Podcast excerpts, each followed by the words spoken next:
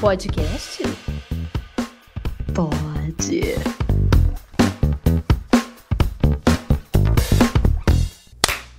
Ah, agora sim, agora sim, agora, Agora foi. foi, agora foi. É, não estava funcionando.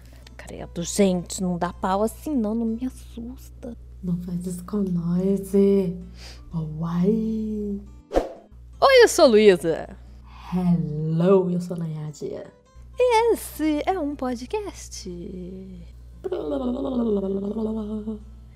E hoje, por sugestão do Igor, Yay.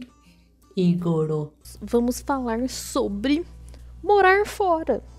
Porque, assim, vocês já devem ter reparado nas coisas que a gente comenta nos episódios afora, que nós duas já moramos fora, temos uma leve experiência. International. Yeah.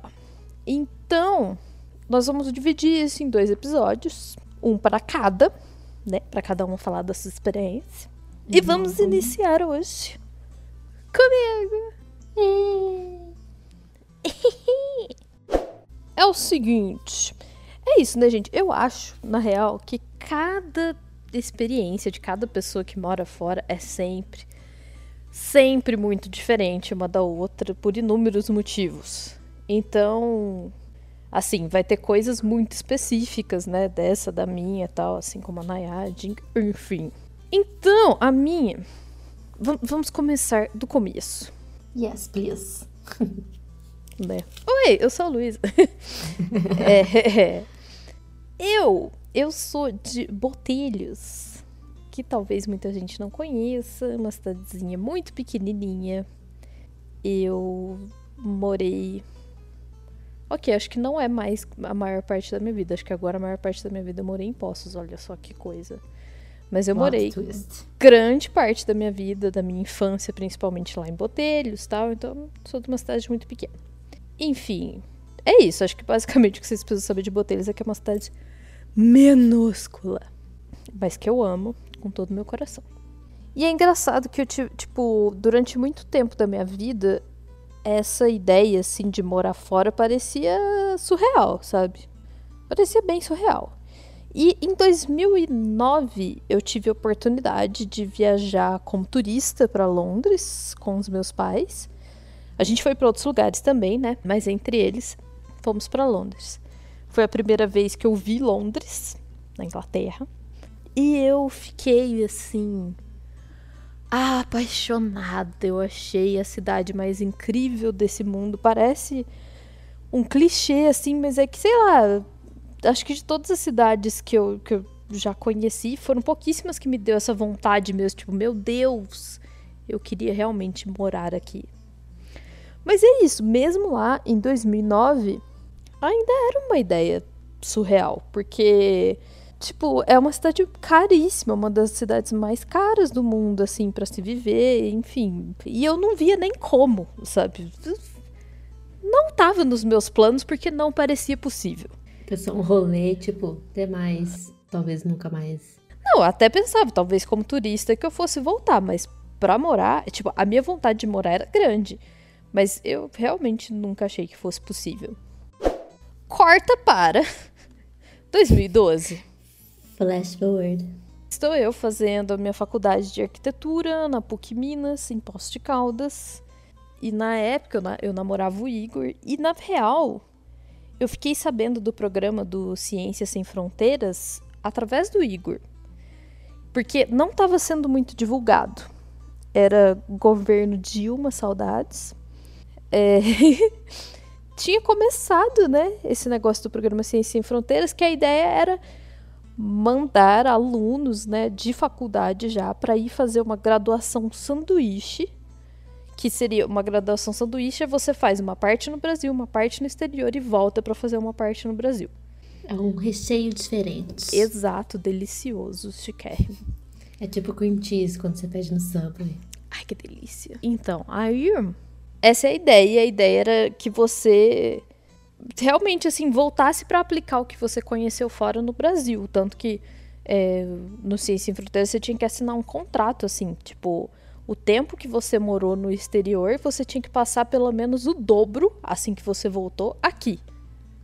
Enfim, eu lembro que quando eu fui ver isso, tinha inúmeros critérios assim tal. E parecia muito ainda que não ia rolar, sabe? Tipo, para você concorrer ao Ciência Sem Fronteiras, você tinha que mandar suas notas para eles avaliarem se você podia ir ou não, porque tinha que ser notas boas da faculdade. Você tinha que estar. Tá, tinha uma lista de, de cursos, porque não era qualquer curso. Porque tinha que ter alguma coisa a ver com ciências. Tanto que eu achei que não iria ter arquitetura. Mas tinha, pela minha sorte, tinha. Tanto que eu acho que não foi até o fim. Eu acho que depois de alguns editais não tinha mais arquitetura depois. Posso estar enganada, mas eu sei que alguns Entendi. cursos saíram. Tentando lembrar que teve uma menina, menina na minha sala que ela foi para os Estados Unidos pelo Ciência Sem Fronteiras. Agora eu não lembro a época que foi. Inclusive, ela ficou lá. Acho que ela voltou. Ela voltou para formar. Se foi pelo Ciência Sem Fronteiras, ela tinha que voltar. Eu acho que eu sei quem hum. é. É a Carol. Ana Carolina. É, ela mesmo. Ela casou, né? Casou, tá lá. É, pois Americano. é. A Aline também, da minha, ah, da minha sala. Mesma coisa. Aí tipo, ela voltou, terminou, é, depois foi lá, lá, conheceu o marido. Exato. Aí voltou, terminou a faculdade e depois foi para lá. Porque assim, todo mundo tinha que voltar, fazia parte do contrato mesmo, todo mundo. E aí você ficou um tempo lá, então você tinha que ficar o dobro quando você voltasse para cá? É, Seria, era tipo... esse o contrato, vamos dizer assim? É. Pelo menos Porque é pra compensar meu. o tempo que você ficou. Não, por que o dobro? Porque, se, vamos supor, você ficou um ano lá, você eu tinha que ficar dois. Tinha que ficar dois, pelo menos dois anos. Nossa. Sem sair, assim, sem sair do Brasil para estudar, pelo menos, eu acho, sabe? Hum, tá. Agora tá. eu não lembro mais exatamente, mas eram uns rolês assim. Porque era assim, não é, pra você ir, não é pra você ir pra fora e ficar pra fora. É justamente pra Sim. você ir aprender coisa e trazer pro Brasil. Eu achava bem interessante, sabe? Sim. Tipo. É isso, é pra você trazer coisa para ser aplicada aqui. É, o próprio nome já diz, né? Sem, sem fronteira. Ou seja, você leva o que você tem daqui para fora e traz de fora para cá, porque não tem fronteiras, vamos dizer assim, para conhecimento. Então, realmente, eu achei na época uma ideia incrível. Pois é. Muito legal. Então é isso, tipo, eu fiquei sabendo, eu estava no sexto período de arquitetura. E ele tinha também, você não podia estar nem muito no começo do curso, nem muito no fim. Tinha uma porcentagem do curso que você tinha que ter feito. Então, sabe, vários critérios, várias coisas assim. Você tinha que escolher um lugar onde você tivesse proficiência da língua. Hum. Então, tipo, tinha várias opções de países, mas como você vai estudar numa universidade estrangeira, você tem que manjar a língua. Então, isso eu tô falando, né, do meu, meu primeiro edital. Eu sei que depois tiveram, é, mudaram várias regras, já a partir do segundo, sabe? Hum, Mudou tá. muita coisa, mas isso eu tô falando do meu, que o meu é, foi o primeiro. É, o meu foi o primeiro mesmo. Tanto que o meu hum. pareceu muito assim, tinha muita coisa sendo testada ali. Ai, vamos ver como é que é isso. Teve coisa que mudou no meio do caminho e tal. Cara, aí foi indo, eu fui, entendeu? Mandando os documentos que precisava. Porque aquilo, eu fiquei sabendo, eu falei, mano, ainda achei que não ia rolar, porque tinha muito critério, muita coisa. Eu falei, ah, vamos lá, é nós, vamos Mas você foi aplicando já pensando em Londres ou você, tipo, ah, vou aplicar pra ver o que, que tem de opção depois? Porque até então você não tava pensando ou aplicando diretamente para Londres. É, não, Londres. eu tava colocando Reino Unido só. Ah, é, você já escolheu, vamos dizer, você escolheu uma direção. Isso. É, eu Entendi. coloquei Reino Unido. Porque, assim, para mim, as únicas opções cabíveis seria o Portugal que fala português ou algum lugar que falasse inglês. Que não seria os Estados Unidos. Pelo amor de Deus, não. Na época Zeus de 2012, era, era o. Quem que era em 2012 de presidente lá? Ah, era o Obama? Talvez, mas podia ser, sei lá, o Supla, sabe? Que eu não, não quero. Estados Unidos, não quero, obrigada. É, era, era, acho que era dele mesmo. É, então. Uhum. No thanks. Aliás, né? Obama. Se isso fosse. Não, o Obama é super legal, mas Estados Unidos é que no thanks. Ah, tá. É que você falou no thanks. Eu, gente, que você encontra o Obama? Obama é tão gente boa. Obama ama. Aliás, se fosse para me basear nisso, o atual primeiro-ministro da, da Inglaterra era o prefeito de Londres na época que eu morei lá. Olha só. Aquele descabelado do Boris. Sim, esse cara, você não precisa saber o nome dele, é só falar que ele é descabelado, você já sabe de quem, quem que é. Exato. Na lata. Foi a primeira vez que eu ouvi falar do Boris Johnson, tipo, ó, oh, prefeito de Londres, tal. Enfim. Aí fui participando, né, fazendo os negócios lá, fiz a inscrição toda tal. E assim, não tava sendo divulgado na PUC, tanto que eu lembro que, cara, de lá, no primeiro edital, acho que foram três alunos. Se eu não me engano, foram três, que foi eu, o Igor e o Yuri. Só vocês três? Eu acho que sim. Posso estar enganado, mas eu acho que sim.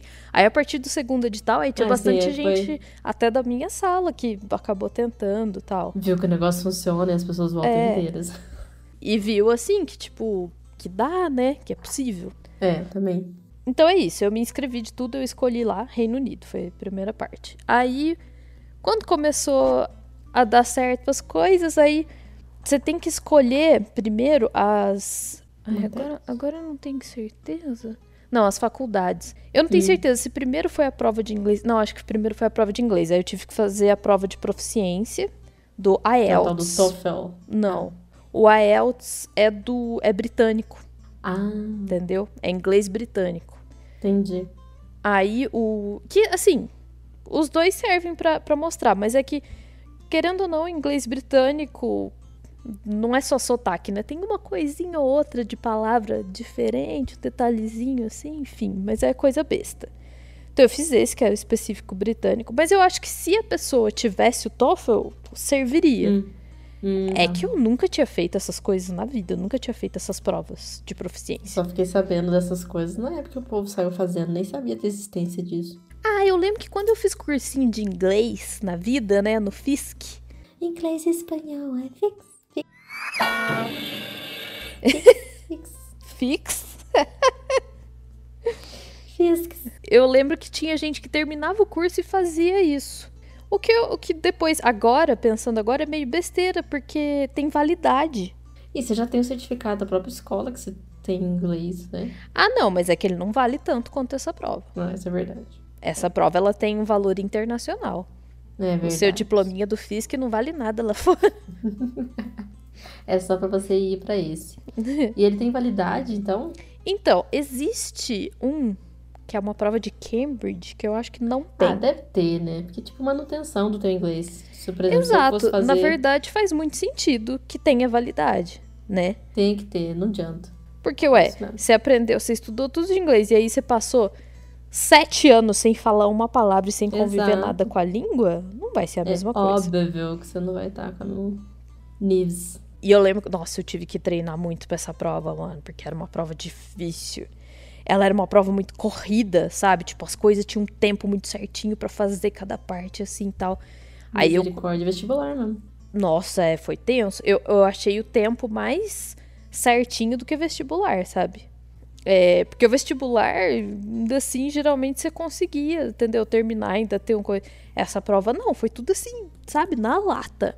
Eu fui fazer a prova em São Paulo, porque tem que ser em lugares específicos, né? Estudei pegando, assim, provas anteriores na internet e medindo meu tempo e melhorando tal. Eu lembro que fazendo os testes em casa, que você faz a prova, ela é. Tipo, tem a, a parte falada, a parte ouvida, a parte escrita. Ah, e uma tipo de leitura. Ah, não, de escrever. De escrever. Tipo um texto? Um... É, você faz uma redação, assim. tal. Redação. Enfim, mas é tipo isso, é basicamente tipo. Tinha umas que passava lá. é, a, a parte falada é uma entrevista. Você senta com uma pessoa e fala o tempo Uhum. todo em inglês com a pessoa, assim, e ela te pergunta de qualquer assunto aleatório. E vocês têm uma conversa que ela grava tudo lá. Foi a que eu mais fiquei nervosa.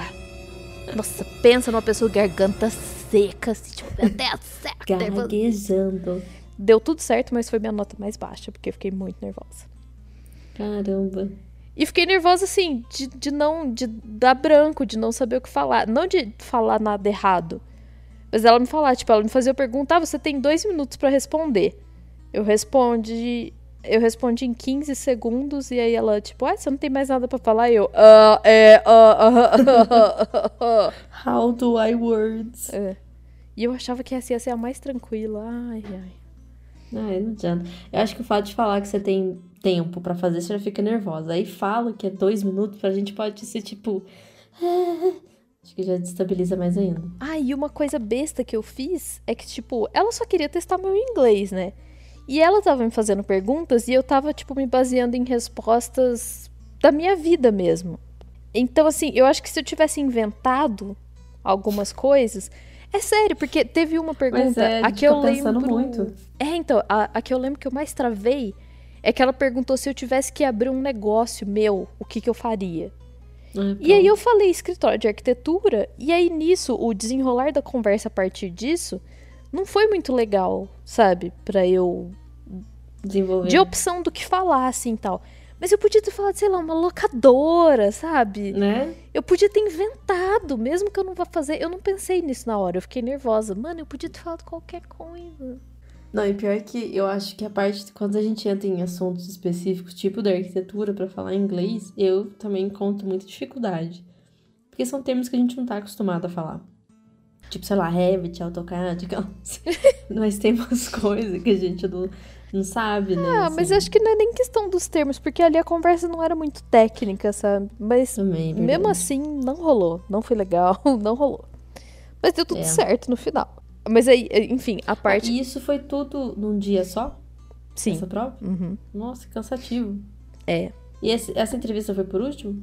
Não, essa entrevista, ela é agendada. Tinha algumas pessoas que fizeram antes e algumas pessoas que fizeram depois. Porque essa entrevista tem que ser de um por um, né? Uhum. Com as pessoas, assim. Então, tipo, a minha acabou sendo antes da prova. É, Ah, depois, a hora de fazer prova, aí tá todo mundo junto, sentado no mesmo lugar. Hum. E essa prova, se você for pego trapaceando, colando, Uhum. fazendo qualquer coisa, você nunca mais pode fazer ela. E eu vi duas pessoas colando. E eu olhei e falei, gente, esse povo tá louco. Porque a pessoa tá colando e ela talvez nunca mais possa fazer a prova na vida. Eu vi duas Que- pessoas, porque era assim, era um teatrão. E aí na hora que. aí- É isso que eu falo, que o tempo era muito corrido. Na hora que acabava uma parte, a pessoa, tipo, sei lá, dava um sinal, tipo, pronto, passa as suas provas pra frente, sabe? Tipo, solta a caneta e passa a prova pra frente. Então você Nossa. tinha que ir passando, entendeu? Você entregava pra pessoa da frente, ela pegava a sua e a, e a dela e passava pra pessoa da frente, Uhum. entendeu? E aí nisso eu vi uma pessoa, tipo, que recebeu uma prova, olhou uma resposta, marcou na dela e passou pra frente. E eu li, meu Deus, sabe? Eu vi isso acontecendo mais de uma vez assim, e eu fiquei, gente, esse povo está louco. Será que eles deixam e aí depois, tipo, hum, aqui ó, essa prova, ó, branca. Ah, por quê? Porque você não precisa mais se preocupar, nunca mais em fazer ela. Muito menos o resultado. Não, eu acho que não viram, não, porque foi muito rápido, mas eu achei loucura. Mas enfim. Ah, então, então eles te davam partes da prova, você fazia no tempo, e se desse tempo ou não, eu tinha que seguir. É, na hora que falou, tipo, acabou, acabou, pronto. Entendeu? Você conseguiu fazer a maioria das coisas ou teve coisa que ficou pra trás? Consegui, consegui. Porque, justamente porque eu treinei, como eu já sabia disso, mas dependeu Hum. desse treinamento.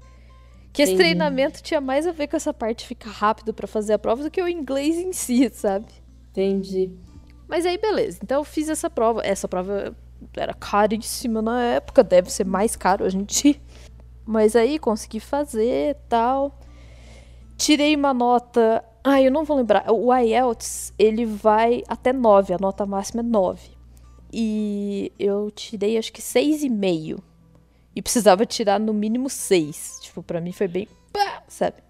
Caralho. Depois, eu não sei como a galera do, do Ciência Sem Fronteiras conseguiu isso, eles baixaram um pouco isso, entendeu? A galera podia tirar uma nota um pouco menor.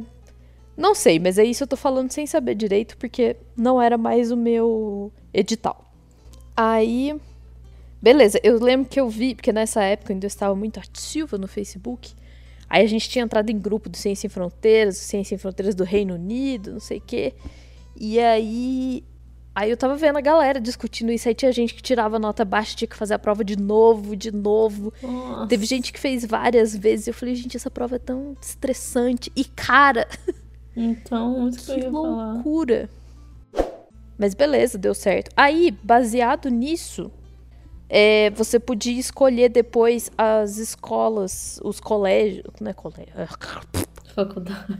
as faculdades que você queria tentar, porque tinha faculdade que exigia uma nota mínima ali do IELTS, entendeu? Uhum. Então tinha faculdade que só nessa nota já é tipo, ah, ok, essa não. Por exemplo, as faculdades famosíssimas de Cambridge e Oxford já estavam fora do meu alcance. Era tipo nove pra entrar. Bem por aí. Vixe, Maria. Não, mas aí beleza. Aí nisso eu escolhi cara, eu não vou lembrar. Eu tentei duas, porque era assim. Depois que você enviou tudo, que você fez a prova, conseguiu a nota tal, você recebeu um e-mail falando. Eu lembro que eu fiquei muito na dúvida na época, assim. Você recebeu um e-mail falando que você foi aprovado para o programa. E aí era meio que assim: você vai escolher, você escolhia três, tipo um top 3, assim, de faculdade, em ordem mesmo de preferência. Você escolhia um top uhum. 3 de faculdades que você queria tentar Gostaria entrar. entrar. E, só que eles falavam, mesmo que você não entre nessas três, a gente te encaixa em alguma outra. Tipo, você vai. De qualquer jeito você vai, na marra. Aí eu lembro de receber esse e-mail e de ficar meio assim, sabe, de aí falar com os meus, gente, é isso mesmo, eu entendi bem, deu certo, eu vou. E eu lembro de mostrar, mostrar pros meus pais e eu acho que nem eles acreditaram muito, sabe? Ficou um negócio meio, gente. Será que é isso mesmo? Fiquei em choque. Aí. E vocês três, vocês já estavam então sempre pensando em ir para Londres? Coincidiu? Não. Ou não? O, o Yuri acho que nem tentou Londres. O, o Yuri tentou coisas focadas em coisas que ele queria. Assim, ele tentou Liverpool, hum. Southampton e tinha uma outra, assim. Eu lembro que eu tentei uma em Liverpool e duas em Londres. Duas diferentes em Londres. Uhum. Tipo, o meu top era tipo. Ah, eu não vou lembrar o nome das faculdades, mas era a primeira em Londres, a segunda em Londres e a terceira acho que era Liverpool. Se eu não me engano. E aí era isso e eu consegui ir pra segunda. Que é a University uhum. of East London. Uhum. E o Igor, na época a gente namorava, né? Ele ficou, tipo, muito indeciso, assim, e depois ele acabou escolhendo uma de Londres também. Eu não lembro qual, todas as opções dele, mas ele escolheu uma de Londres também. Mas dele era só uma opção de Londres. Mas a uhum. gente tava assim, mano, o que viesse era lucro, uhum, entendeu? Claro. Porque era uma oportunidade. Então vocês não estavam nem programando, então, tipo, vamos supor que aí cada um fosse pra uma cidade, foda-se, era isso, o importante era sair. É, o importante era ir, era o que deu certo. É. Então a gente foi, na verdade, escolhendo baseado na faculdade, que, que o seu curso era melhor em cada faculdade, entendeu? Uhum, uhum. A gente foi mais ou menos por isso, assim. Tem um outro amigo nosso, o Nerd, que também. É que o Nerd eu acho que você não conhece, mas ele também foi para Southampton. Ele e o Yuri foram para a mesma universidade, estudaram juntos. Uhum. A mesma sala, assim e tal. Legal. E aí calhou totalmente acidental. Aí deu certo de eu ir pra Londres e o Igor também. Universidades diferentes, né? Meio distantes, mas foi da hora isso, assim, que a gente conseguiu ir os dois para Londres. Mano, pronto, sabe? Eu tava insana. Eu não estava crendo que eu realmente ia morar um ano em Londres. Nossa, que delícia, gente. Tá que pariu. Não, e era assim, eu lembro quando eu fui ler as coisas para entrar no programa. Tipo, ai, o que, que eu vou ter que pagar para fazer isso? Na hora que eu li que eu não ia ter que pagar nada, eu tava assim, gente, eu tô entendendo errado. Tem algum catch aqui. É mentira você levada pra Turquia. Não, e tipo, não sei. Porque eu não paguei. O que eu paguei? Eu paguei o, o, a prova do IELTS que eu tinha que apresentar e só. Porque eu, como eu tinha cidadania italiana, eu não tive que é, fazer visto, porque tem o preço do visto também. Uhum. Quem precisou teve que pagar isso. Eu não precisei. Então foi só. Meu gasto com isso foi essa prova. Porque e o aí resto. Pra São Paulo para fazer a prova. É. Porque o resto, o avião foi pago pelo programa do Ciência Sem Fronteiras. Aí lá eles pagavam a estadia toda que a estadia que eu acho que é o que é mais caro em Londres eu nem fiquei sabendo do preço.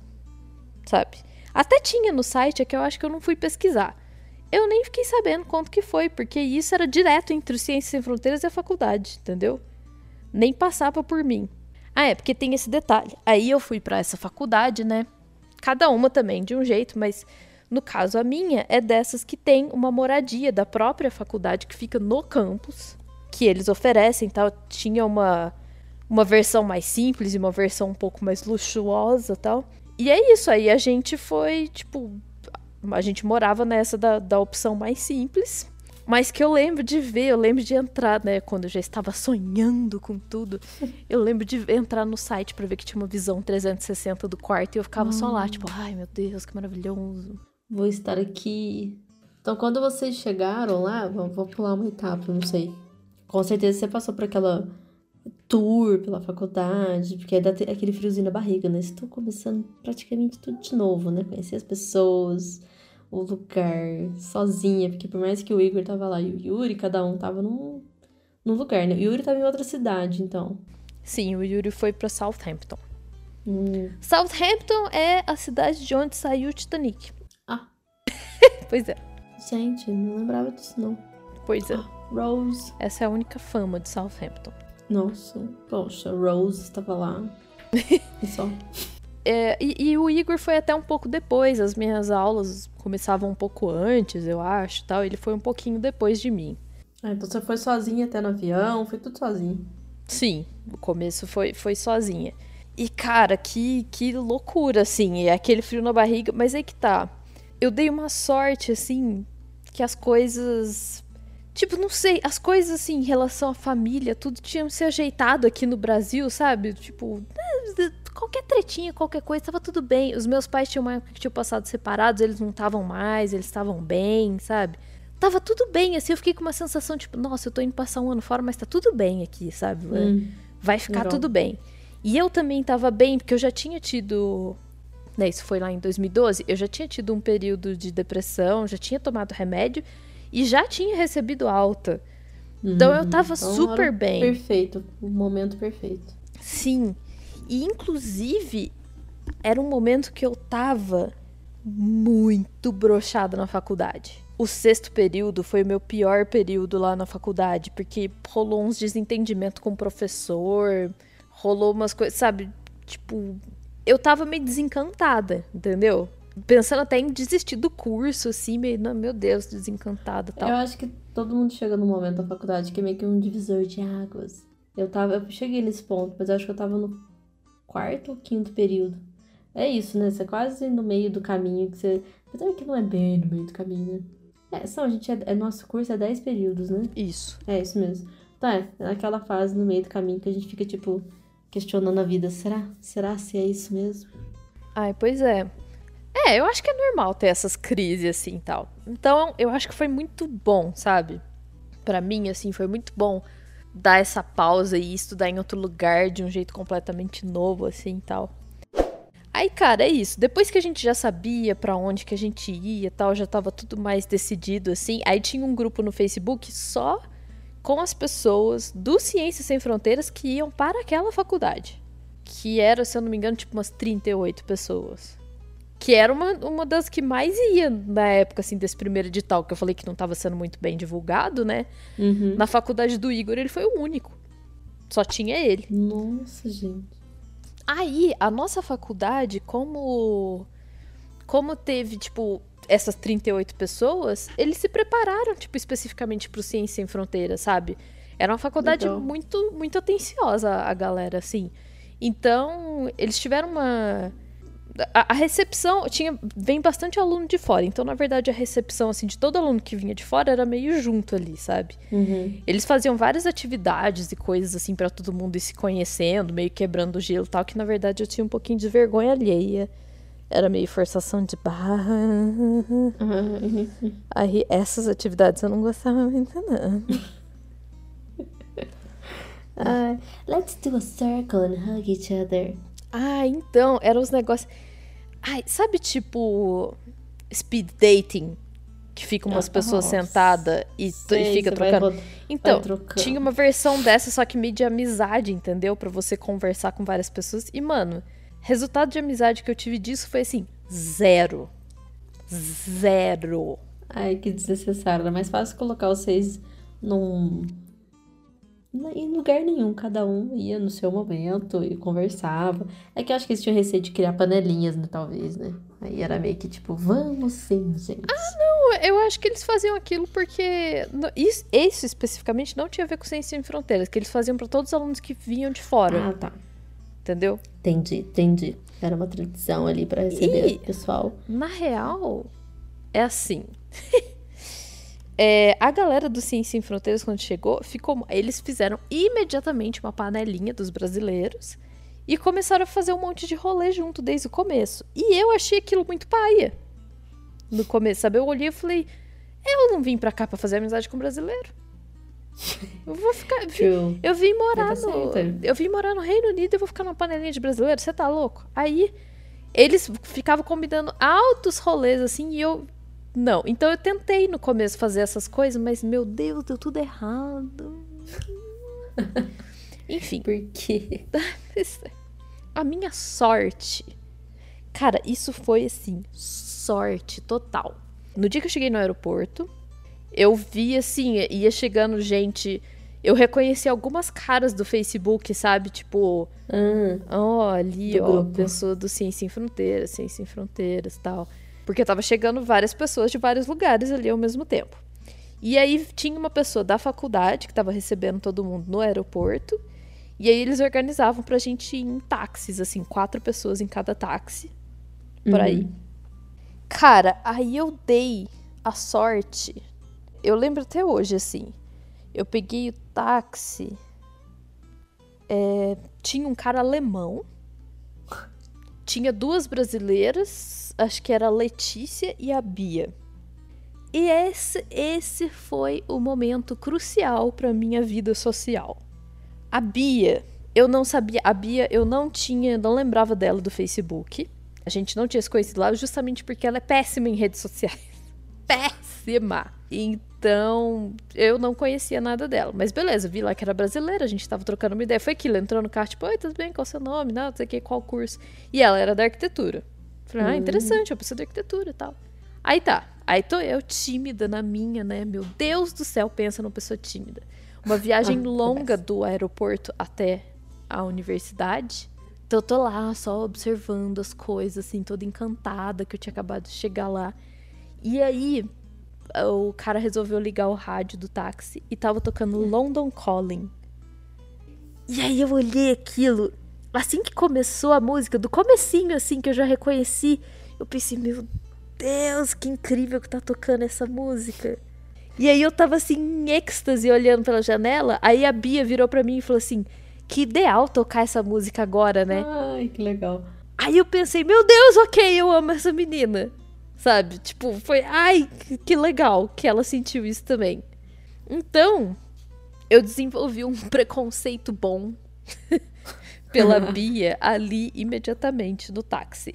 Ainda bem, porque a Bia foi assim, a minha irmã nesse momento todo. Depois a gente estudou na mesma sala, entendeu? Tipo, a gente. Cara, nós grudamos. Ai, que bom que já teve esse contato logo de cara, assim. Nossa, que bom mesmo. A gente não morava nem no mesmo prédio, assim, lá no campus, mas mesmo assim a gente ficou super próximo, foi perfeito.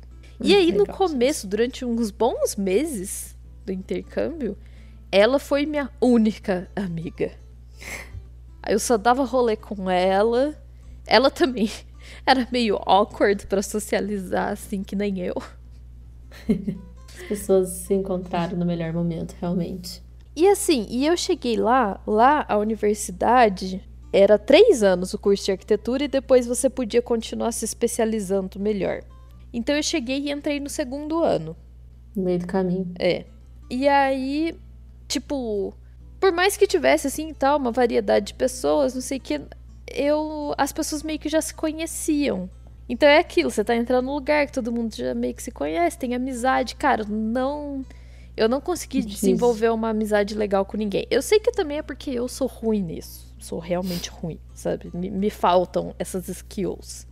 Então... Mas eu então acho que também a pessoa tem que é, é, fazer você se sentir recebida ali, pra, pra, dependente de você ter essa dificuldade ou não, sabe? Porque eu fico pensando na gente, sabe? Por mais que você teve esse. Você tem essa dificuldade, a gente conseguiu se aproximar. Ah, mas sei lá, eu, eu sou difícil mesmo, sabe? Eu assumo. Ai, muito difícil ela, gente, não adianta. não, tanto que tinha uma galera. Nossa, eu lembro que tinha um cara. Ele era muito legal, ele chamava David Gogo. Tá vendo? Eu não lembro o nome de várias pessoas, mas esse cara eu lembro. Ele era um dos poucos da sala. Eu acho que na minha sala tinha dois britânicos, o resto era todo mundo de outros lugares. Ele era um dos britânicos. E bem no começo, assim, tipo, é, ele chamou todo mundo pra ir na casa dele, sabe? Um dia, tipo, ah, leva umas coisas pra, pra comer, umas coisas pra beber, e a gente vai ficar lá conversando e tal. E eu fui. Foi uma das poucas vezes que eu topei um rolê assim também. Lógico que assim, eu vou, mas eu virava pro lado. Vamos, Bia, você vai É, comigo. isso que eu ia falar. É óbvio, claro que ela deve estar falando assim, eu vou se você for, a gente depois, Exato. no fim do rolê, se olha e fala, vamos embora. Exato. Mas foi super legal. Foi a primeira vez que eu comi donut na minha vida. Minha perdição começou ali. Nossa, gente, maravilha. Que alguém tinha levado donut pro rolê, assim. Eu nem lembro que eu levei, eu acho que eu levei algum refri e tal. Cara, e aí que tá? Ninguém levou bebida alcoólica, não era um rolê disso. Que legal. Eu achei tão. Eu, eu super achei, tipo, eu tô levando refri pra mim, né? Eu pensei nisso, eu falei, eu tô levando refri Uhum. porque eu vou querer tomar, vai estar cheio de cerveja e tal. E não! Cara, eu olhei, eu falei, olha esse mundo, gente. Nossa, É. gente, eu ia ser aqui a levar a bebida e tá perdido no rolê. Né? Tipo, não tinha bebida alcoólica, um monte de gente levou um monte de coisa gostosa, assim, pra comer e tal. E, nossa, o cara super legal, recebeu todo mundo, assim, e nós brincamos de, de é, mímica, sabe? De coisa de filme e tal. Cara, foi super legal a noite, foi muito legal. Queria que, que ele tivesse feito mais vezes. Então, tá vendo? De vez em quando, tinha umas pessoas que faziam umas coisas pra tentar socializar, assim, e eu acho que sou eu que Natural. é, a minha timidez realmente atrapalha um pouco. Esse cara eu também lembro. Nossa, mano. Nossa, tá vendo? Tem umas coisas que a gente acha que não lembra, né? E de repente chega. Porque, gente, a faculdade lá era muito diferente daqui. Muito, imagino. muito, muito. Então no começo eu fiquei muito perdida. Porque assim, eles vão programando as coisas. Eu, eu não sabia disso no começo. Eles vão programando as coisas todas pra culminar em um projeto grande no final. Hum, Todas as atividades que a gente fazia durante o ano todo, em todas as matérias, iam culminar no projeto do final, sabe? todas as matérias. É. É, assim, não, nem eu falo mais, tipo, de estrutura tal, não sei o quê, porque Uhum. matéria de história, assim, não, né? Porque matéria de história é matéria de história mesmo. Mas, tipo, da- na parte, assim, o que seria o nosso estúdio, né? A parte de, de fazer projetos, assim, e tal. E a parte de estrutural, de cálculo, não sei o quê.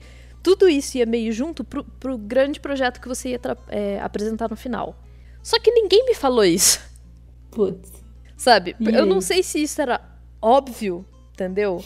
Ou se é porque já era o segundo ano e é tipo, ué, gente, vocês já fizeram o primeiro ano, o segundo ano. é- Sabe? N- Não sei explicar por quê. Ah, mas tinha que avisar que você veio de fora, né? Então, não sei, sabe? Não sei se eles tentaram explicar. Eu sei que eu fiquei muito perdida no começo. E eu acho que se eu tivesse essa noção que tudo teria que se encaixar lá no final, talvez eu tivesse feito coisas de uma forma diferente, assim.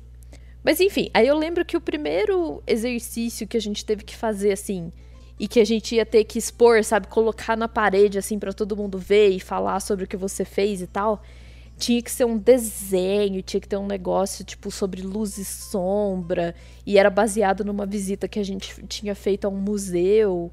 E tinha. Eles pediam um desenho isométrico que eu nunca tinha feito, porque aqui, eu não sei as outras faculdades do Brasil, mas aqui na PUC, a gente não usava desenho isométrico. Eu nunca usei desenho isométrico pra fazer nada. Lá eles usavam direto, eles pediam desenho isométrico de tudo. Aliás, uma coisa engraçada, eles. Eu, eu tinha o meu escalímetro, né? Que que a gente usa escalímetro pra tudo. Nossa, eles ficavam um bobo com o meu escalímetro, eles achavam coisa de engenheiro. Meu Deus. Eles olhavam, meu Deus, nossa, que chique, sabe? Vinha, olhava. E, e ninguém. Infiltrada. Não, e ninguém sabia usar. Porque escalímetro não é muito óbvio, assim, às vezes a pessoa demora pra perceber. Escalímetro, gente, pra quem não sabe, ela é uma régua, assim, o, o mais clássico. Ela é uma régua triangular, que ela tem três lados, assim, você pode apoiar cada hora de um lado, né? Ai, maravilhoso. É, eu adoro. E ela, como ela tem esses três lados e em cada lado, né, tem um lado da régua, ela tem então seis escalas diferentes. Aí o meu escalímetro, que eu acho que é o mais comum, ele tem, por exemplo, um para 100, um para 50, um para 20, um para 25, um para 75 e E pra 200? Você falou pra 200? não, mas o meu não tinha um para 200. Será que acho que era um para 70, então, não sei. Não, eu lembro que era quebrado. Ó, Eram pra 20, 75, 50, 100, acho que era 200. 250. 250. 250, isso. Enfim, eu não sei. Então, pra gente estar acostumado a usar aqui, parece muito fácil fazer toda essa conversão, assim, tal. usar o escalímetro, não sei, achava muito fácil. O povo lá tinha as contas de cabeça. Tipo, eles tinham acostumado a fazer dessa forma. Então é tipo, ah, se eu vou fazer um desenho no 1 para 250, o 1 centímetro vai ser tantos centímetros e pronto. Eles preferiam fazer essa conta do que usar o escalímetro, porque eles não entendiam como usar o escalímetro. Meu Deus, eu não ia entender a conta que eles iam fazer. Meu pai faça a régua, gente. Pois é. Eu lembro de ter uma discussão pessoas... assim, tipo, gente, vocês estão achando esse escalímetro complicado e eu tô achando essa conta insana. Então, fica cada um na sua. Não dá pra comparar. É, tá tudo bem. E aí eu lembro que no, na primeira vez, então, que eu tive que pôr o desenho na parede e tal, cara, eu lembro quando eu cheguei lá, né, que a gente foi, fez assim.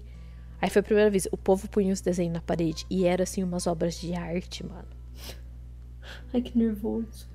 Aí eu tava olhando aquilo, eu falei, meu Deus, eu fiz um negócio meio técnico assim, tal, e eles estão pondo umas obras de arte na parede. E aí eu fui ficando, eu fui diminuindo, sabe? Aí na hora que chegou a minha vez, nossa, se eu pudesse pôr no chão, eu punha para não pôr na parede. Eu pus. A humilhação veio. Não, e eu já comecei falando: olha, gente, desculpa. E era a primeira vez que eu ia falar inglês em frente a todo mundo, tá? Eu tava nervosíssima. I'm sorry. Eu tava com a mão suando, a garganta seca, nervosíssima. Que dó, gente. Aí eu já cheguei, sério mesmo, já cheguei pedindo desculpa, falei que que eu não tinha entendido bem como que era, que o que eu tinha feito não. Sabe? Cara, eu basicamente pendurei o meu desenho na parede e destruí ele em palavras, assim. Falei, desculpa por essa bosta que eu trouxe, eu não entendi o que, que era para fazer, por isso que eu trouxe esse horror. Estou e... fazendo as minhas malas e vou voltar pro Brasil. É, tchau. tipo isso, desculpa, tchau, não quis ofender ninguém, sei lá. E aí, eu lembro que, assim, na hora que eu terminei, esse cara, esse mesmo cara, o David Google, ele, ele levantou a mão assim e falou: Ah, professor, posso falar uma coisa antes? Que aí cada professor fazia o seu comentário e tal. Mano, ele olhou assim, ele sabia que a gente era de fora, assim e tal. Uhum. Cara, eu quase chorei mesmo. Porque ele levantou e ele falou pra mim, sabe? Tipo, ele olhou assim e falou: Cara, eu não vejo por que você falar assim do seu desenho é um processo, você tá aprendendo, tal, não tá ruim desse jeito que você tá falando. Eu não acho que você não entendeu o que era para fazer, tal, não é. Enfim, ele elogiou o meu trabalho e falou que eu não devia me cobrar tanto, assim, não sei o que. Sem Nossa, ninguém falar gente, nada. Tá? Terapia. Tá? Gente do céu, eu queria abraçar aquele menino. Nossa, sério, eu quase chorei, eu fiquei trêmula. Enfim, aí os, as primeiras coisas todas que eu fiz foram meio assim, mas depois eu acho que eu fui pegando o jeito, sabe? Mas sério, foi muito nervosismo no começo, assim, de não entender as coisas. E tinha isso, lá tinha um rolê muito mais artístico do que aqui. Eles se preocupavam muito menos com técnica, com cálculos, com contas. E, e não era assim porque eles não ligam para isso é porque eles acham que naquele momento da faculdade, uhum. naquele momento do que a gente está desenvolvendo, isso era mais importante. E eu achei isso assim maravilhoso, sabe? É, isso é onde você não, não faz a mente ficar. É que fala? Você não bloqueia a criatividade, que a gente fica exatamente. muito preso no técnico. E a gente não tem. não consegue fluir a criatividade. É exatamente isso. É exatamente isso. Mano, eu percebi isso com uma clareza. Porque eu falei assim, aqui os professores. E isso, assim, aqui que eu tô falando é só na PUCzinha ali que eu estudei, porque eu não sei, pode ter outras faculdades mesmo do Brasil que são desse jeito. Eu tô falando diferente. da minha. Aqui, qualquer coisa um pouquinho diferente que você fizesse. O professor quer que você justifique, o professor quer que você pense na estrutura, o professor quer que você pense no preço, sabe? Ele quer que você fique tipo, não, isso aí vai ficar caríssimo para fazer desse jeito. Tá? Sabe, sendo que nenhum professor nunca passou para mim, você tem que fazer isso dentro desse orçamento. É. Não, ele só falava Porque isso. a gente aí... sai de lá ah. sem saber cobrar as coisas, né? Sim, nossa, péssimo isso, péssimo, péssimo. Isso faz muita falta, uma aula que explique melhor isso de pra gente. De... Enfim. E aí é isso, sabe? Tipo, ele quer que você faça algo diferente, mas ao mesmo tempo ele corta suas asinhas de todos os lados. Então, nossa, eu percebi muito essa diferença, sabe? E isso foi uma coisa que eu tive que quebrar fazendo a faculdade lá, assim, também. Porque, tipo, às vezes eu fazia uma coisa e o próprio professor, tipo, meio, por que, que você tá preocupada com isso, sabe? Desencana. Desapega. É, depois você pensa nesses detalhes tal. E eu achei isso, assim, libertador, maravilhoso. Nossa, foi incrível. Incrível. Mas em termos de da cidade em si, a experiência que você teve de vivência, não sem ser estudo. Quais foram as dificuldades e até mesmo as facilidades que você encontrou lá? Tipo, transporte, é, acessibilidade das coisas, sabe? Tipo isso em geral, o, o dia a dia teu lá, como é que foi? Então, nesse ponto foi muito legal, assim, tipo, com a parte de moradia, eu não tive que me preocupar, porque que nem eu falei, a gente tinha a moradia no campus e isso foi acertado direto ali com a galera do, do Ciências Sem Fronteiras, então nem fiquei sabendo, eu cheguei lá e eu já tinha lugar para ficar. Então, realmente, essa experiência eu não tenho, sabe? De caçar lugar para ficar uhum. e de ver preço e tal. Aí, as outras coisas, eu lembro que a gente teve logo no começo, como essa universidade que eu estudei sempre recebia muitos alunos de fora, tipo, era muito comum é, ter muita gente de fora, assim. No começo do ano letivo, né, que lá começa em setembro, eles tinham uma semana que era praticamente só de palestra, assim, do monte de temas diferentes. Nossa, a primeira semana, assim, foi incrível. A primeira semana, basicamente, não era aula. Era quase uma introdução a tudo. Então, Legal. eu lembro que tinha. Ah, e uma coisa curiosa. Londres é meio traumatizado com incêndio, né? Toda palestra começava com as saídas de incêndio estão aqui, aqui, aqui, aqui, sabe? Todas. Porque a gente não, não vê isso aqui, né? Eu acho. Não é bem capaz, nunca sei como é que eu ia fugir da PUC se um dia ela pegasse fogo. Não, e lá tava sempre tudo sinalizado e era a primeira coisa da palestra, era falar isso. E aí, os caras já indicaram pra gente várias coisas, assim, tipo. Eles já comentaram sobre o Oyster Card, que é o cartão de, do transporte que você usa lá. Você não precisa dele, você pode comprar ticket toda vez que você for, sabe, tipo, pegar um metrô, ou que você for pegar ônibus tal, mas o Oyster Card é maravilhoso.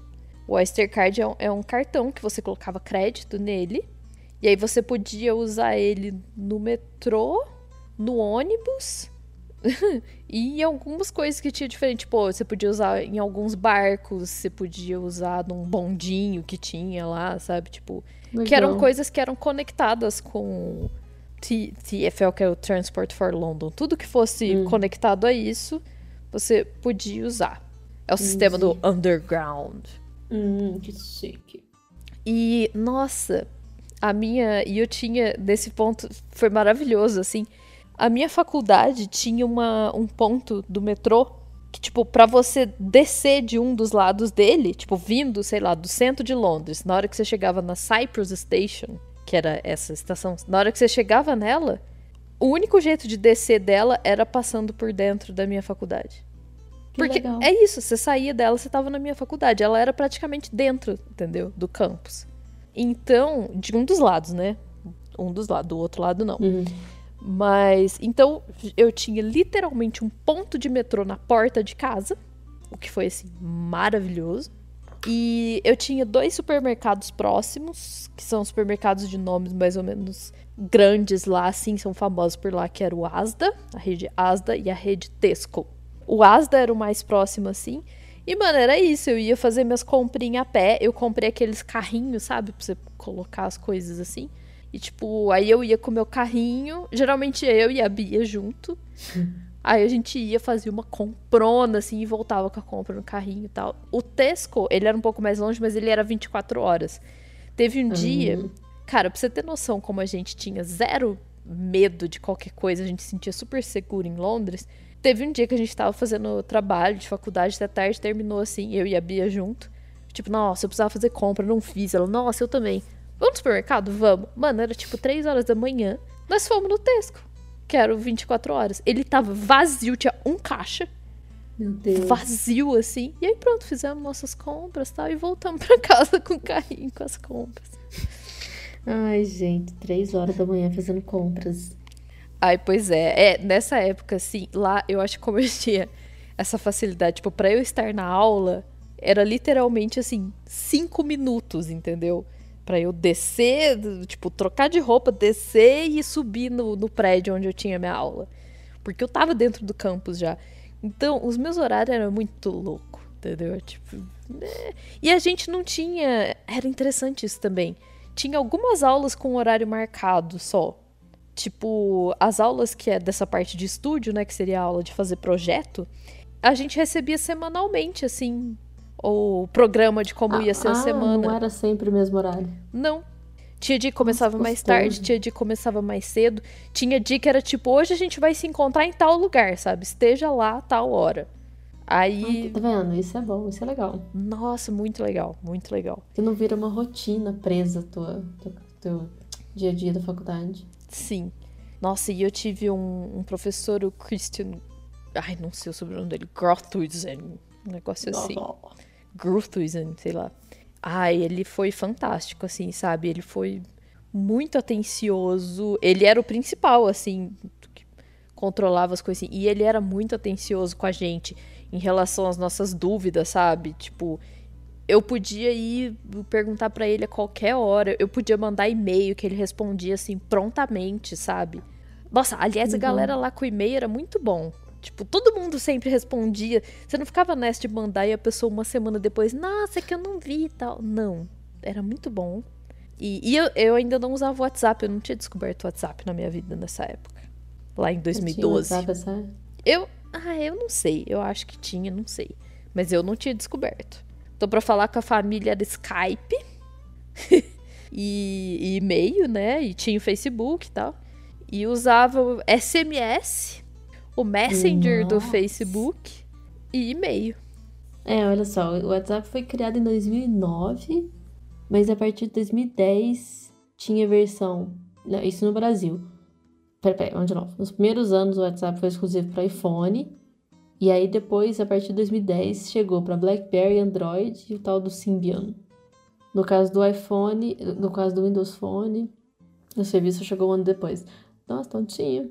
Só que eu acho que também não tinha, acho que não tinha dados Não era muito comum ainda, eu acho. também.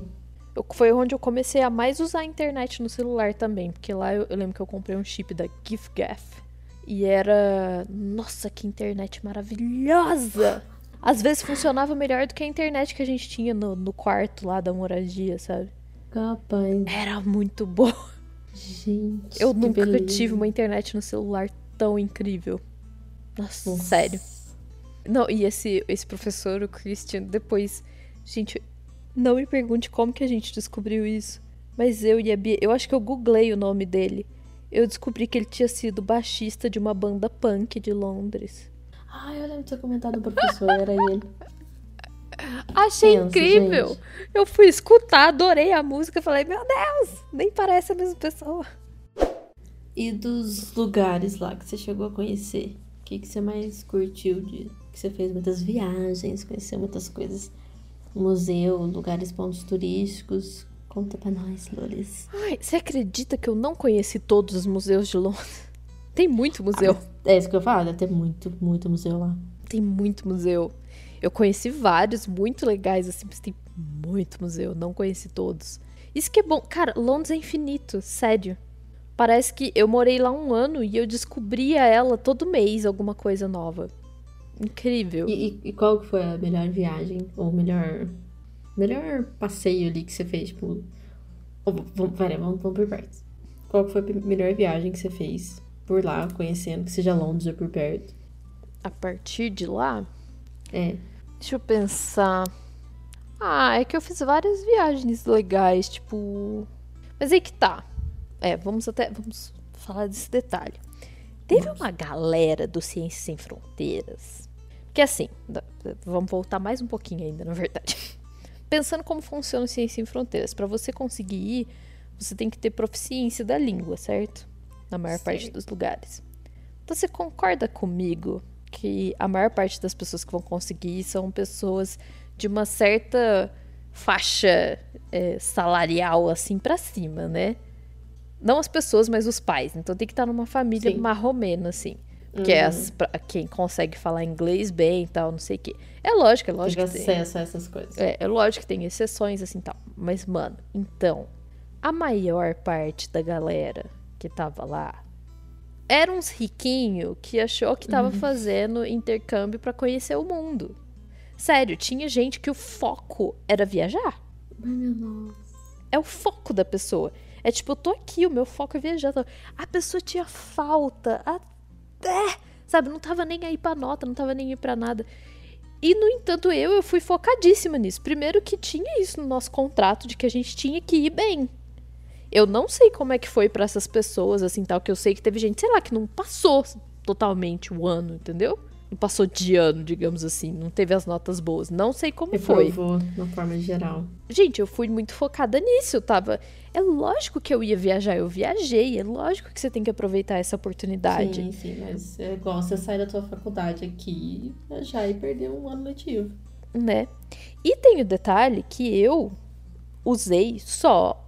O, o tempo todo que eu morei lá, eu usei só o dinheiro que eu recebi da bolsa. Que era isso, a gente recebia, a gente tinha moradia paga e tudo em relação à moradia, tipo internet, água, luz, sabe, aquecimento. Isso tudo estava pago. Eu não tinha que me preocupar com esse gasto. Então o dinheiro que eu recebia era basicamente para me manter, para transporte, para gastar com material, né? Tá. Uhum. No começo a gente recebeu uma quantia de dinheiro para a gente se é, se acomodar, ou seja, comprar o que você precisasse para casa. Eu lembro que eu comprei uma caneca, um prato. É óbvio, né? Que, que um kitzinho de talher, sabe? Tipo, comprei lençol, toalha, enfim, umas coisas assim, iniciais, né? Eu lembro que eu não. Eu pensei assim, não, lá. Você já ganhava quando você chegava, você ganhava um kit de cama, assim. E eu achava que ia ter toalha junto, eu não levei toalha. Eu lembro que o primeiro dia eu cheguei lá, não tinha toalha pra eu me secar. Depois eu falei, tive que improvisar. Sol. Secando as roupinhas. Então, uma das primeiras coisas que eu comprei foi toalha. A gente ganhava também um dinheiro específico para você investir num aparelho para você, como se fosse comprar um laptop, entendeu? Você podia comprar um laptop. Tinha que ser uma coisa assim eletrônica. Podia ser um laptop, podia ser um um, como é que chama? Um tablet, assim, mas tinha uhum. que ser. Um... Porque você legal. não era obrigado a levar, entendeu? Entendi. Isso era bem legal. Então, tá vendo? É um puto investimento, assim, tá? Muito da hora. Então, eu consegui comprar um computador novo. E sei lá, coisas que eu nunca teria na vida, nunca teria oportunidade direito, assim, se não fosse a grana da bolsa. E eu consegui viver muito bem com a grana que eu recebia da bolsa. Só que tem isso, eu não saía viajando que nem louca. Eu uhum. sei que uhum. teve várias pessoas que precisavam receber dinheiro dos pais, primeiro porque gastava insanamente, assim, sabe? Gente, que doideira. Ainda mais a galera que ia embalada, porque eu. Não é que eu não ia embalada porque eu estava namorando. Eu nunca fui de curtir muito balada. Então o povo gastava muito com isso, com balada. Tem o fato. É, então, tem o fato de eu não beber, que eu acho que eu também economizo um pouco nessa parte, Sim. talvez. E a galera que viajava demais, porque pra você viajar demais, você precisa de uma grana, né? Claro. Ainda mais, né? Lá, né? É, então, e eu vivi 100% do dinheiro da minha bolsa, assim, lá. Então, dava, entendeu? O dinheiro da bolsa era ótimo. Dava para viver de boa em Londres. Dava para eu fazer muitos rolês culturais, tipo, eu fui em teatro, eu fui no cinema, eu fui, sei lá, em várias apresentações de coisa diferente. Eu fui em show, mais de um show. Fui em show de stand-up comedy, sabe? Fui. Mano, fui em muita coisa diferente, sabe? Eu tive muita oportunidade legal, assim, em Londres mesmo. E dava, o dinheiro dava e sobrava. Eu comia bem, eu comia o que eu queria, não passava vontade. Então voltei pro Brasil e ainda tinha uma graninha. Não, e pensa bem, você viveu bem com esse dinheiro que estava sendo fornecido para vocês por, pelo sistema ali normal. Agora os caras recebiam dos pais e do governo e ainda não era suficiente. Pois é. Mas é que a galera, mano, um, um exemplo breve assim.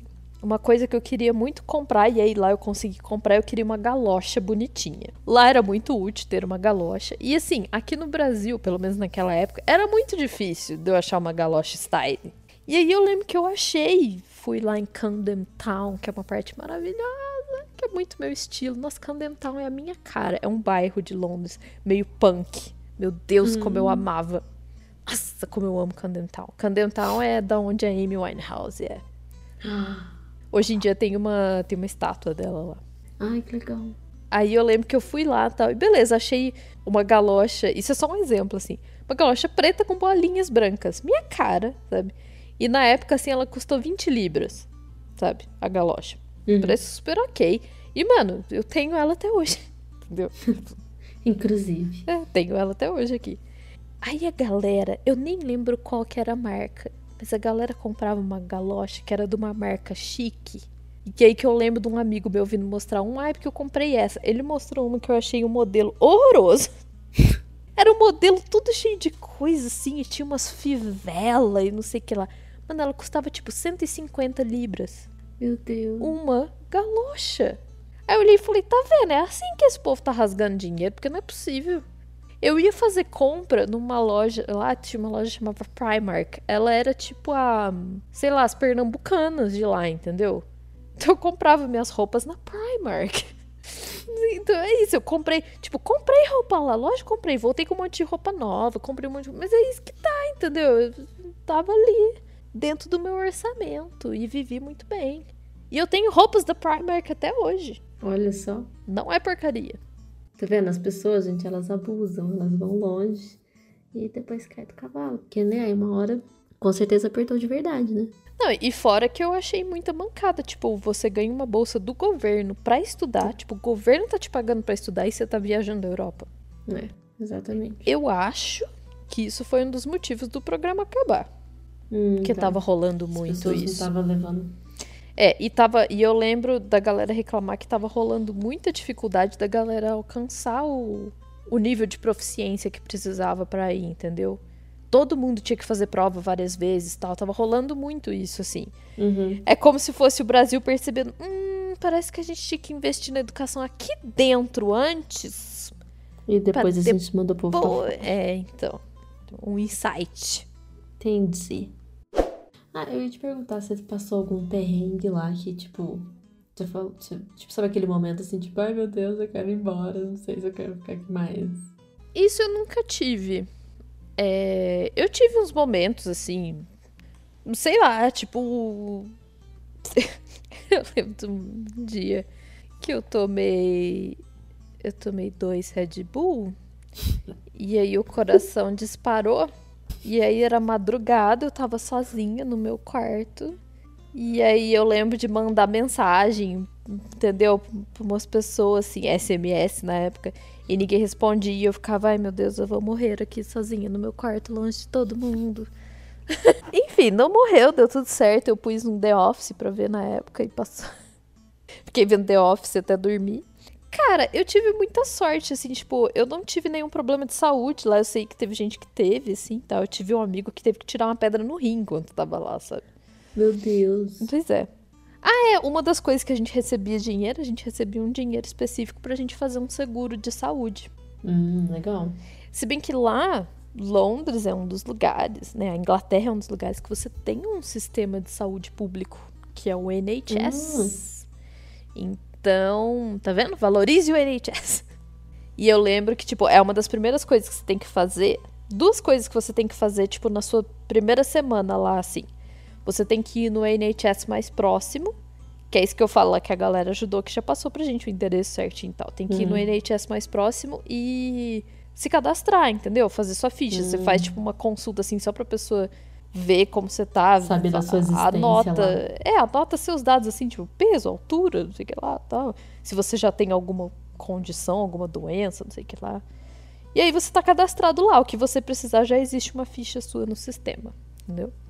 E você tem que se registrar na polícia também, como se fosse tipo pra avisar, oi, estou morando aqui, sou um imigrante, cheguei. Teve alguma coisa que você percebeu lá, tipo, que assim, é óbvio que tem muita coisa lá que a gente fica tipo, nossa, é melhor que no Brasil, funciona mais aqui e tal.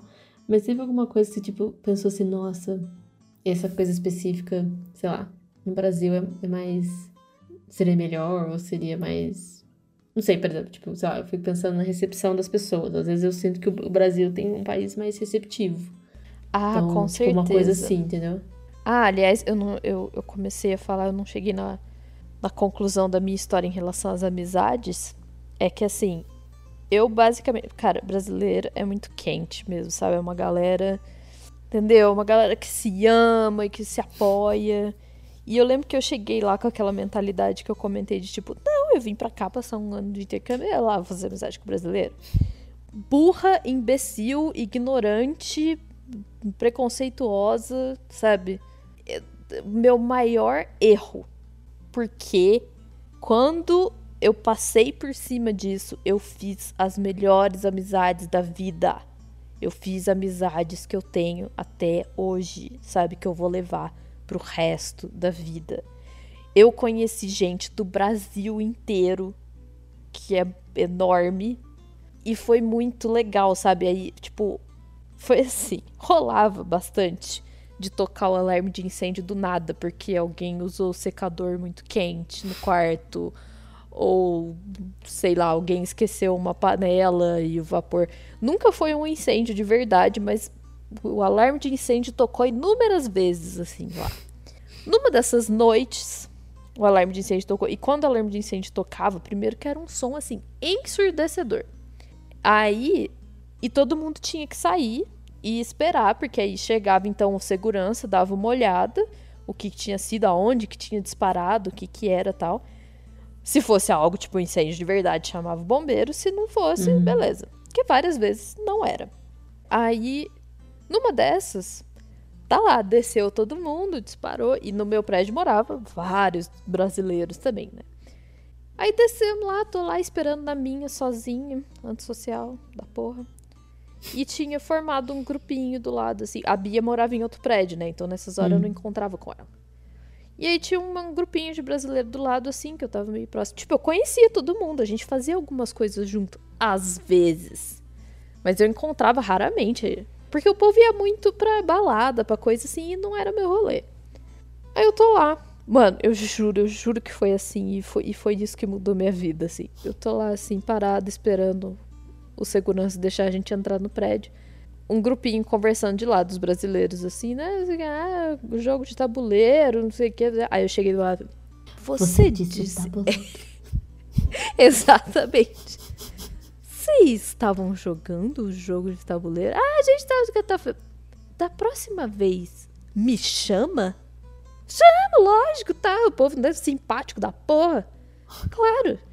E eles chamaram e a minha vida social começou. Ah. Foi assim.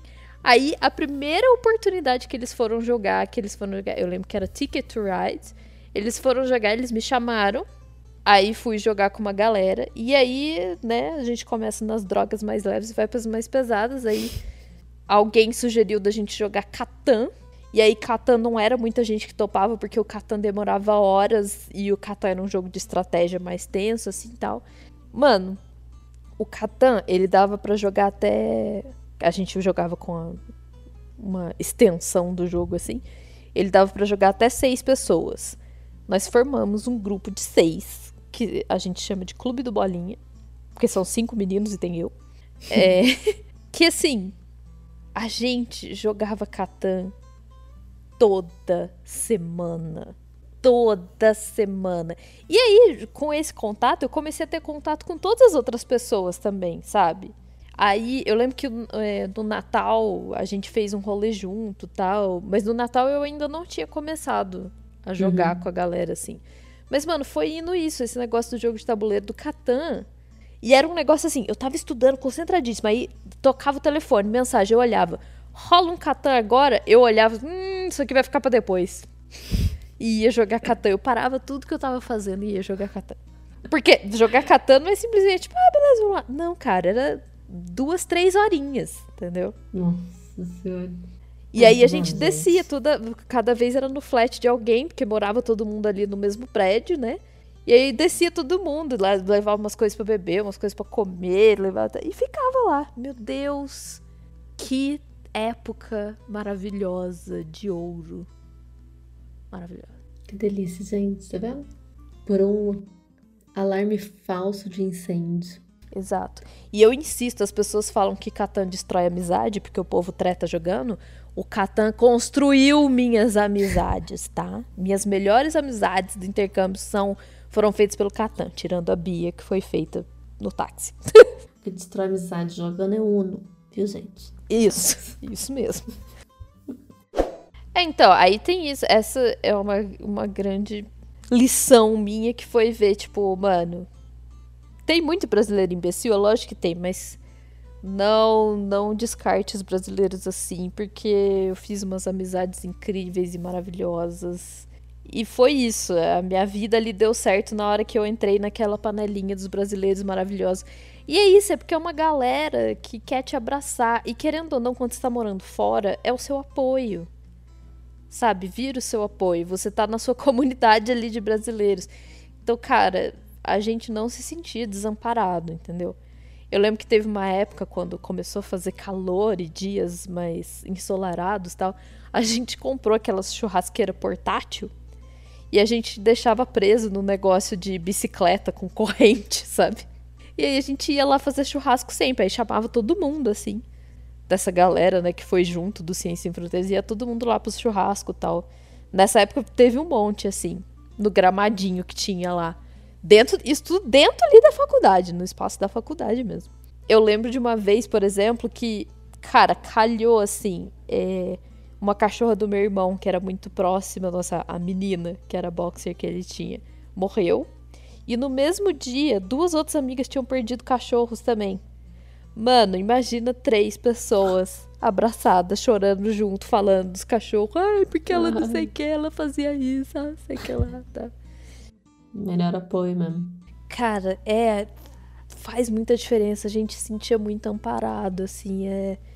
Você tem que criar esses laços quando você tá morando fora, sabe? É, não tem que tentar fugir disso. E, é, e foi a melhor coisa, foi lindo. Foram amizades incríveis.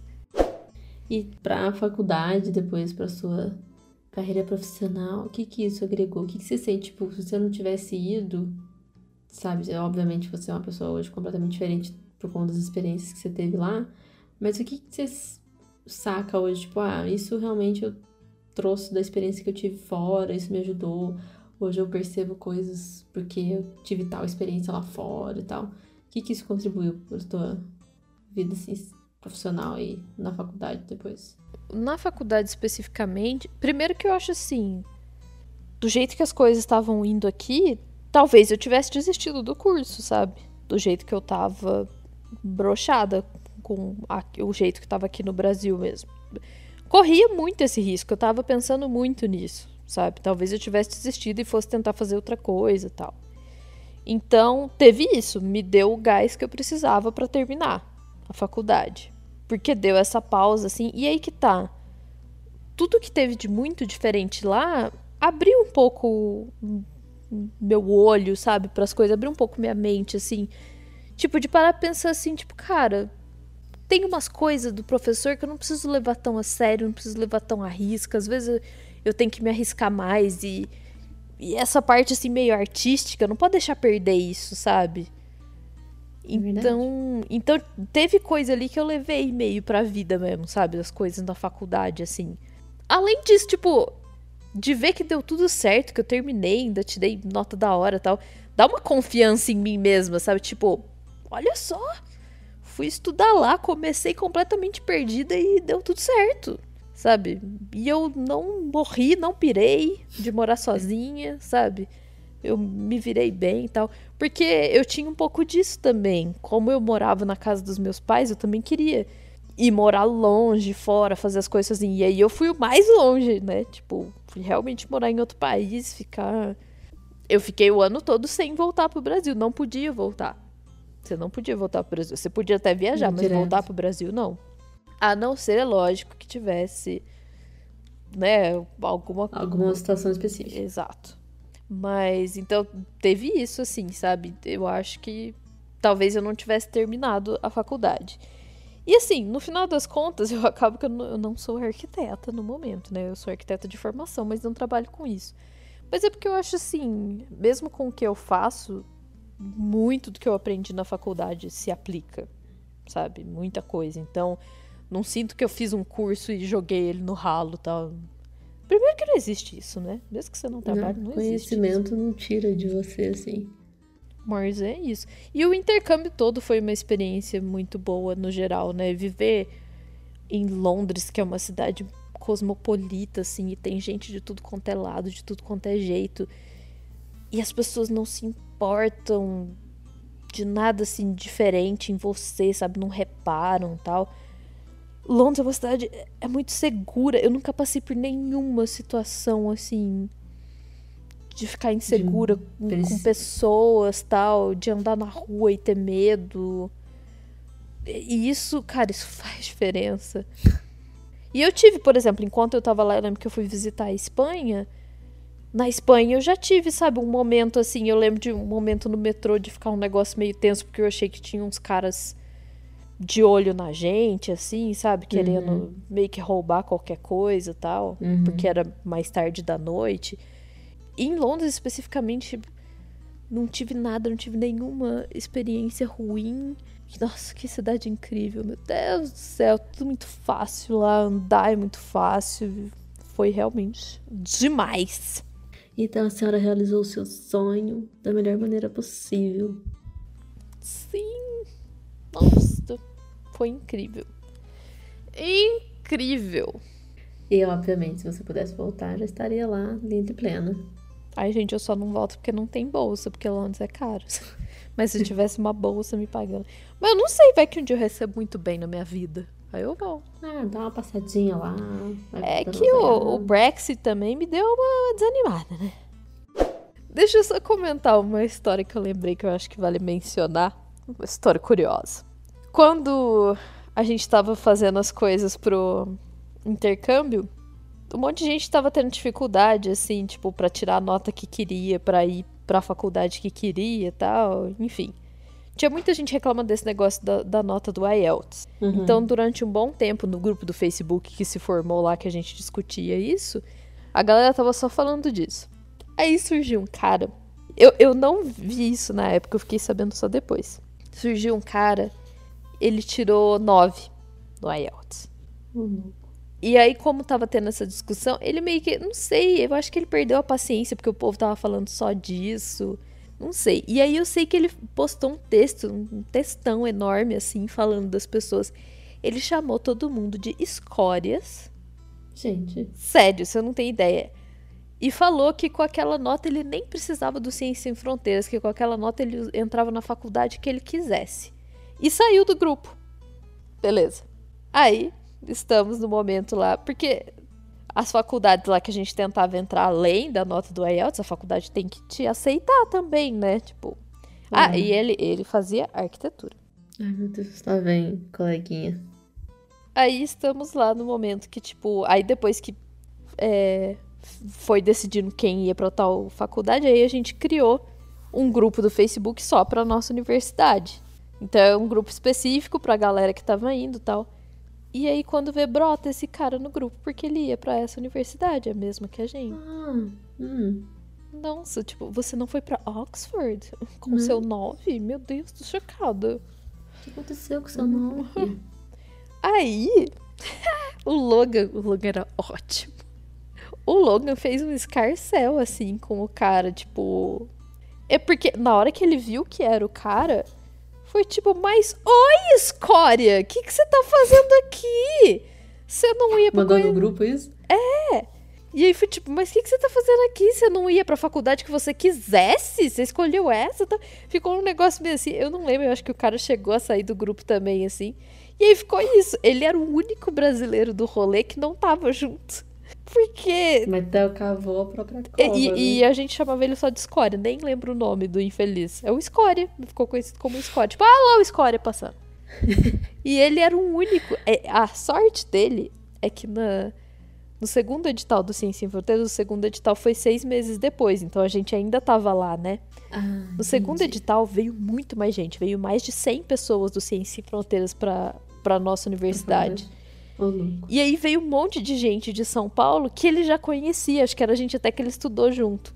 Então, na verdade, depois desses seis meses de solidão. Porque assim, do jeito que ele é orgulhoso, acho que se você fosse perguntar para ele, ele ia falar: Não, nossa, foi ótimo, fiz altas amizades. Eu não preciso da escória da humanidade, não, para fazer amigo. Aí ele ficou amigo do, da segunda leva que chegou lá. Mas, gente. Não tinha noção do vexame que ele passou. Essa história do escória é, gente, é aí que a gente vê que o mundo, ele não dá voltas, ele capota. capota Fala a verdade. pessoas. Que lindo isso. Que delícia, gente. Nossa, adoro essas histórias. Cara, foi o melhor ano da minha vida. Eu vivi lá de setembro de 2012 a setembro de 2013. Eu cheguei logo depois das Olimpíadas lá. Logo depois. Uhum. Eu cheguei ainda a ver o, uh, o, símbolo, o símbolozinho da, das Paralimpíadas na Tower Bridge. Enfim, é, um resumo assim, foi perfeito, melhor ano da minha vida. Foi uma experiência assim que eu não trocaria por nada. Ainda bem que eu fiz isso, sabe? Ainda bem que eu fui atrás. Fez muito bem para mim no geral, para tudo assim na minha vida. E assim, tipo, não serve como experiência para algumas pessoas, talvez, tipo, por causa do tipo de informação, porque foi diferente, né? Foi um intercâmbio tal, e foi do uhum. Ciências Sem Fronteiras. Mas acho que se pá, alguma coisa ainda ajuda de informação para as pessoas aí. Se alguém quiser saber mais alguma coisa, é só perguntar, gente. É nós, adoro falar sobre isso. Com certeza. Inclusive os passeios que a Lourdes fez, maravilhosos. Quem sabe ela faz um book pra gente ver alguns. Well, então tá bom. Lourdes, muito obrigada por você contar essa experiência. É Falar que, que nem uma louca sem freio. Não, mas foi ótimas histórias. Acho que eu consegui até visualizar toda a sua felicidade, o seu sofrimento em alguns momentos. E fico contente de ter, de ter realizado o sonho, de ter se transformado na pessoa que você é hoje, que eu acho que isso faz muito par de você até hoje. Isso aí. Mas então é isso, gente. Um beijo bem britânico na orelha de vocês. Ai, que zoada, gente. Uma lambida na bochecha.